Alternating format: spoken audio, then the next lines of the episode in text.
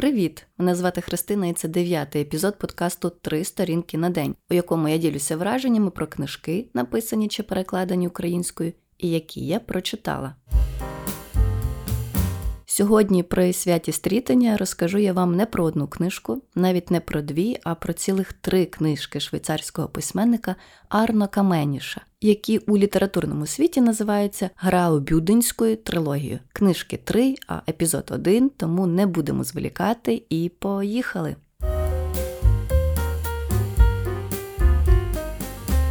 Я чесно не читала до цього жодних швейцарських письменників, навіть сходу не скажу, чи я ще знаю когось тамтешніх авторів. Тому, коли натрапила на трилогію Арно Каменіша і прочитала нотацію до неї, то вирішила, що відразу куплю всю. Аби закрити цей швейцарський гештальт, але насправді ні. Купила я їх, бо це справжня знахідка. Усі три частини, але давайте спершу я скажу, як вони називаються: перша Сецнер, друга позаду вокзалу, а третя усе допито. Так от, усі ці три частини, які 2020 року вийшли у видавництві 21 про життя у швейцарській гірській місцевості.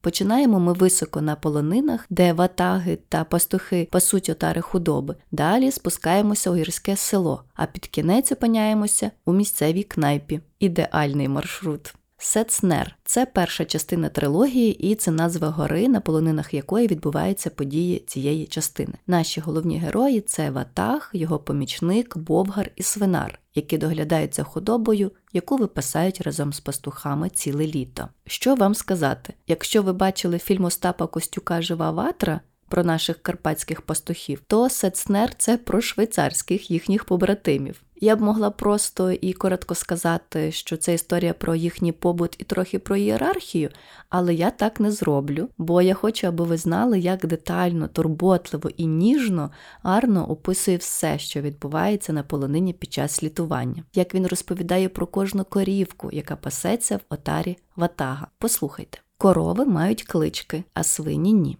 Свині є свині. Корови носять круглі алюмінієві знаки на вухах та цифри на стегнах. Пастухи знають кожну корову на ім'я. Щойно корова отримає ім'я, вона стає тобі рідною. Свинар затягується скруткою і каже, що йому шкода господарів, які говорять Я маю п'ять корів, замість сказати Я маю Марту, Барлу, Марліс, Нікі та Перлу. Священик мав би благословити кожну окремо і поіменно, а не просто так всіх заразом і баста. Тоді б і найостанніша худобина під сецнером була благословенна. Відчуваєте той пієтет і турботу, з якою Арно описує атмосферу на Сецнері? І так у всьому, у звичках, побуті пастухів, їхній ієрархії, в тому, як вони зустрічають міщенників, власників худоби, які часом приїжджають, чи туристів, чи лікаря, який приїздить лікувати їм зуби. Але не подумайте, що там панує лише лад і спокій. Ватаг лежить під полудень перед стаєю на дерев'яній лавці з напівпорожньою пляшкою шнапсу у руці і спить. Тим часом, як коза стоїть на просторому ліжку вгорі на другому поверсі у ватаговій кімнаті з видом на гору тумпив і дзюрить на ліжко. Свинар спотикається плитку на подвір'ї і падає животом у грязюку. Повні відри летять уперед, і молоко розливається подвір'ям, просочується у коров'ячий послід, у щелини плит. Молоко темніє, брудниться, здерті кісточки пальців печуть, і підборіддя також свинар волів би не підніматися аж до кінця літа. З колонок у стайні звучить музика. Ватаг каже, корови дають більше молока, коли грає музика. Це доведено. Але який ватаг без сиру, який він робить ціле літо. Сирний погріб це душа полонини. Будзи сиру лежать у погребі, мов золоті злитки. Сирний погріб це сила ватага. Ватаг без нього, як пастух без собаки. Ватаг завжди спить з одним розплющеним оком, пильнуючи свій сир. Може, я просто скучила за Карпатами, бринзою, будзом з вурдою, але для мене сецнер це справжня читацька насолода.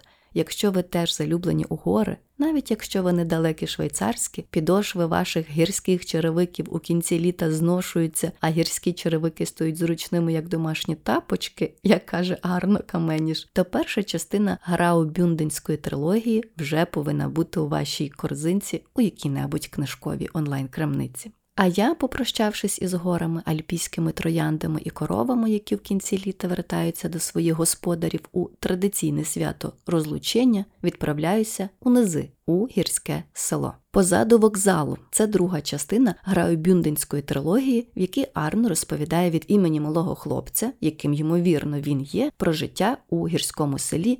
Таваназа, в якому він народився і деякий час жив. Як і перша частина, друга написана у тому ж стилі, з таким самим дотепним почуттям гумору, тільки воно тут, на відміну від частини про горян, дуже миле, душевне і наївне. Очима малого хлопчака ми бачимо село з усіма його мешканцями. Арно традиційно дуже влучно і дотепно розповідає про кожного, не забуваючи про деталі героя, його звички, зокрема, хто які курить сигарети, на якій машині розсікає по селу і скільки шнапсу випиває у тутешніх забігайлівках. Він знайомить нас з усіма родичами, близькими і дальними сусідами головного героя, завсідниками ресторану Гельвеція, про яку ми поговоримо у третій частині, звичайними селянами, які трапляються на розбишацькому шляху нашого героя і його рідного брата. А ці двоє, я вам скажу, башкетники ще ті, розводять королів, малюють свяхами на машинах, застерігають на підйомнику під час катання на лижах, крадуть дорогоцінний мамин перстень, щоб вразити сусідську дівчину, бавляться батьковою рушницею, розбивають голови і ламають все, що потрапляє їм під руки, стають навколішки перед сусідською козою і п'ють молоко просто з її вим'я. Збитки ростуть за ними, як золоті верби. Але все у цій історії добре, наївне і закільцоване великою родиною, якою для головного героя є мешканці його рідного села. Послухайте, як він розповідає про своїх сусідів пані та пана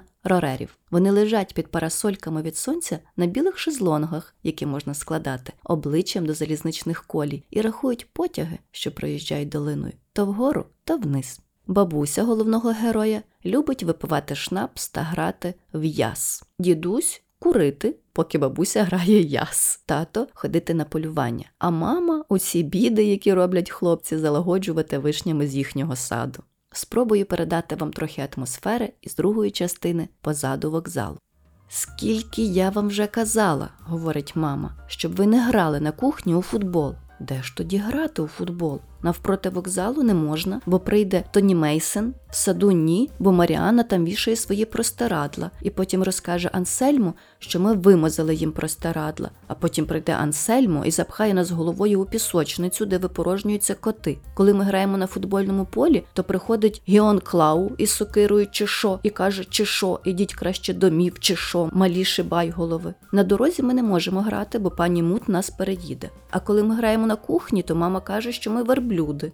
Отака безвихідна ситуація у хлопців. Сподіваюся, вам вдалося вловити весь настрій цієї частини і її героїв. Бо далі я відправляю вас у заключну частину трилогії, яка називається Все допито. І буде вона вже про дорослих і їхні, як ви розумієте, нічим не гірші розваги. Кнайпа Гельвеція це ресторан у тому ж селі, в якому відбувається попередня частина трилогії. Її власниця тітка головного героя Сильвія. Вона керує Гельвецією близько 60 років.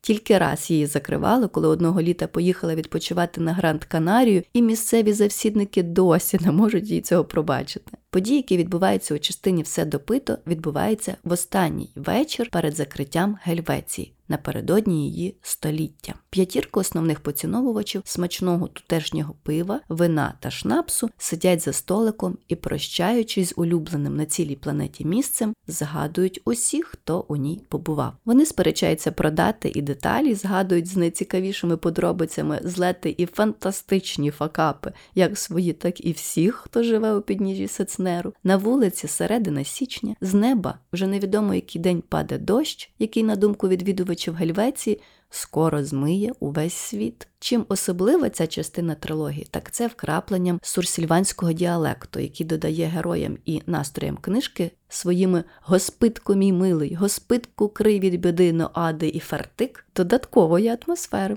Спробую вас занурити в закурену гельвецію і посадити десь між Гіоном та Луї, аби ви теж відчули трохи цього настрою. Історія про те, що перукар Олексі прийшов на закриття Гальвеції і не п'є сьогодні пива. Всеньке своє життя пив їсть лише одно пиво і нічого крім пива. А тепер диви, йому води забаглося замість пива. Хочеш себе погубити? Такого світ не чув, скільки себе пам'ятаю. Тут ніхто ніколи не пив воду, тут п'ють лише люте, то бери і пий. Мені лише просто цікаво. Хто вбив тобі в голову таку несусвітню дурість пити воду замість пива? Лише через те, що ти погано виспався, ти не маєш права зараз брати і занапащувати себе. Подумай бодай один раз про інших.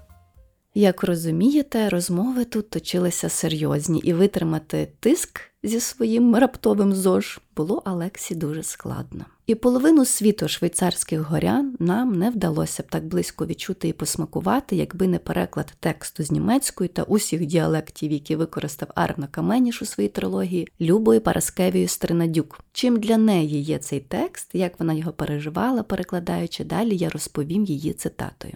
Ці книги тепер є українською, і для мене, як перекладачки, це найбільша радість. А вже ж це заразом і моя особиста історія, адже я жила із трилогією Арно Каменіша понад рік, перекладала, безнастанно думала про неї, перебувала у ній якнайбільше. І щоразу при розмові з друзями, близькими, хто запитував, розповідала про ці книги. Про ці тексти захоплювала своїх співрозмовників живим і бадьорим світом із трилогії Арно Каменіша, де є і гори, і гірське село, і дітваки з їхньою найбільшою метикуватістю і кмітливістю, і дорослі з їхніми розмовами, дотепними, проникливими, наповненими життям і невпинними історіями. І це найбільша майстерність автора. У неї можна лише закохуватись. Свинар сидить на свині.